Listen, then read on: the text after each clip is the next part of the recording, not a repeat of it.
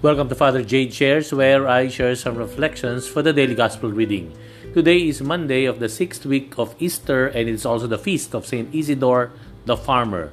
Our gospel is a gospel according to John, chapter 15, verses 26 to 16th chapter, verse 4.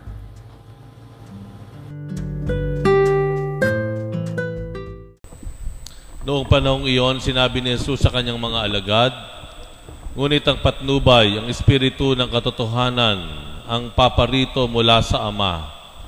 Susuguin ko siya sa inyo buhat sa Ama, at siya ang magpapatotoo tungkol sa akin. At magpapatotoo rin kayo tungkol sa akin sapagkat sa pasimula pa ay kasama ko na kayo. Sinasabi ko ito sa inyo upang huwag kayong mawalan ng pananalig sa akin palalayasin nila kayo sa mga sinagoga, darating ang panahon na ang sino mang pumatay sa inyo ay mag-aakalang naglilingkod siya sa Diyos.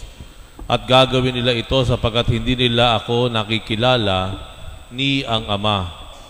Ito'y sinasabi ko sa inyo upang pagdating ng oras na gawin nila, maaalala ninyong ipinagpauna ko na ito sa inyo.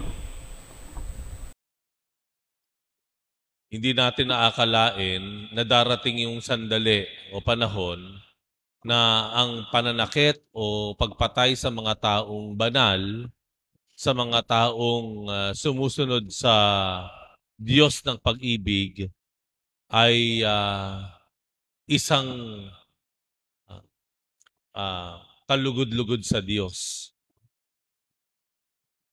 Hindi natin nakalain na mangyayari yung ganoon ang pananakit o pagpatay sa mga tao na mabubuti at sumusunod lamang sa Diyos ay isang paglilingkod sa Diyos. At ito nga naman talaga ay nangyari. Sa kasaysayan ng ating pananampalataya, ng simbahan, marami pong mga ganitong tao at tinatawag natin silang mga martir. Saints, mga martyrs, martyred saints nangyari po iyon. Kung kaya't sinasabi ng Panginoon sa Ebanghelyo ay nagkatotoo naman dahil hindi na natin mabilang yung mga santo no, sa ating pananampalataya.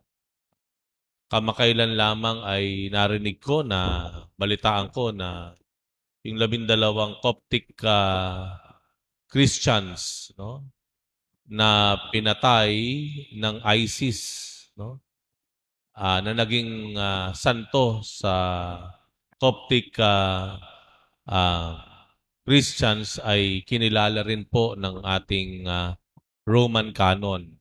Kinilala po ni Pope Francis. No?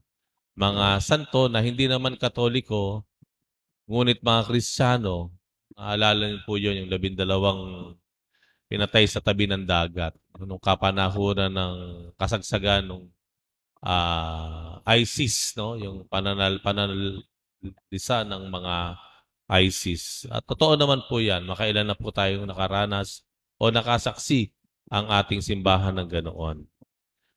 Kaya nga kung titingnan po natin dun sa ebanghelyo ay napakahalaga po no noong kilala mo ang Diyos.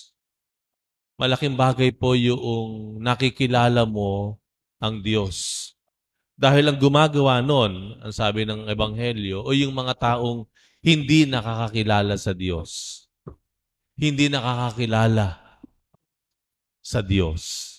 Ang maaaring gumawa ng mga bagay na masama at inaakala pa na sila ay naglilingkod sa Diyos sa paggawa ng mali. Okay? So makita po natin, nakakakilala sa Diyos, hindi nakakakilala sa Diyos. Okay? At ang malaking pagkakaiba nilang dalawa, itong nakakakilala sa Diyos, alam niya kung ano yung mabuti at ginagawa niya ito bilang paglilingkod sa Diyos. Ang hindi nakakakilala sa Diyos, gumagawa siya ng masama, pero akala pa niya, ang paniniwala pa niya, nakakapaglingkod pa sa Diyos. Napakalaking pagkakaiba. Ito ay da- ang pagkakaiba nila ay yung uh, kanilang pananampalataya. Yung hindi nila pagkilala sa Diyos at hindi pagkakilala sa Diyos. Ito ay mababanaag natin kahit kay uh, Isidro, San Isidro na isang magsasaka, no? Isang Isidro po ay uh, isang magsasaka at uh, halos buong buhay po niya siya ay nagsaka diyan sa Espanya, naglingkod, ano po. Nakapangasawa siya, pagamat na nagkaroon sila ng anak at hindi naman at hindi nagtagal ang buhay ng kanilang anak. Pero San Isidro ay paladasal po talaga, no? Uh, nag-google siya ng araw-araw na panahon para magsimba doon sa Madrid in the 1600s, ano po.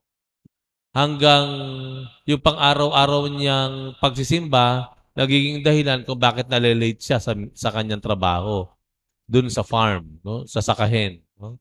Na ito ay kinagalit, ikinasama ng loob ng kanyang mga kasamahan. Gumagawa siya ng mabuti, pero yung paggawa niyang mabuti, sabi nga natin kanina pa, ay minasama no, nitong mga kasamahan niya sa sakahan. Bagamat may kwento na sa bandang huli, kahit late siya dumating sa sa sakahan, siya pa yung nauuna na natatapos, no? Pagpapakita, sabi nga nila, ng kapangyarihan ng pagdarasal. Ano po? Ha? Ha? We may be doing a lot, pero kung wala tayong panalangin, minsan halos hinihila natin ang sarili natin para tapusin ang trabaho. Pero ang taong nagdarasal, yung mabigat na kaparehong trabaho, kaya niyang tapusin nang hindi ganun kabigat. Pinapakita ng halimbawa na iyon. Ano po?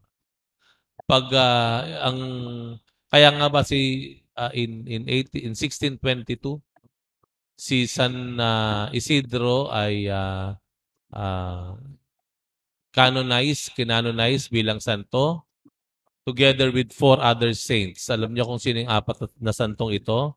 Ito ay San Ignacio, uh, San Francis, uh, St. Francis Xavier, Teresa of Avila. Tulaan niyo kung sino yung kasabay niya na kinanonize. St. Philip Neri, San Felipe Neri. No? Kaya tawag sa kanila the five saints. Yan, turing sa kanilang, sa kanilang lima. Kaya po ang, malam, ang hamon po sa atin, ang paanyaya sa atin, tunay nating kilalanin ng Diyos.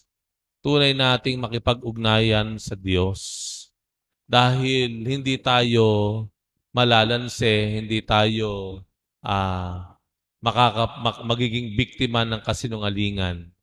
Kagaya nga sabi ng Ebanghelyo, uh, ang kapangyarihan kapag kinikilala natin ng Diyos. Pagkilala natin ng Diyos sa panahon ng kagipitan, mananatili tayong tapat. Pag tayo nakikilala, kumikilala sa Diyos, nakikipag-unayan sa Kanya, sa panahon ng mga pagsubok, lalo tayong tumitibay.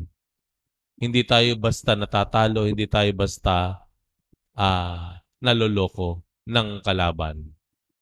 Tunay nating patuloy na kilalanin ng Diyos, makipag-unayan sa Kanya sapagkat ito ang magbibigay ng malaking uh, difference, a big difference, lalo na sa panahon ng kagipitan at pag-uusig.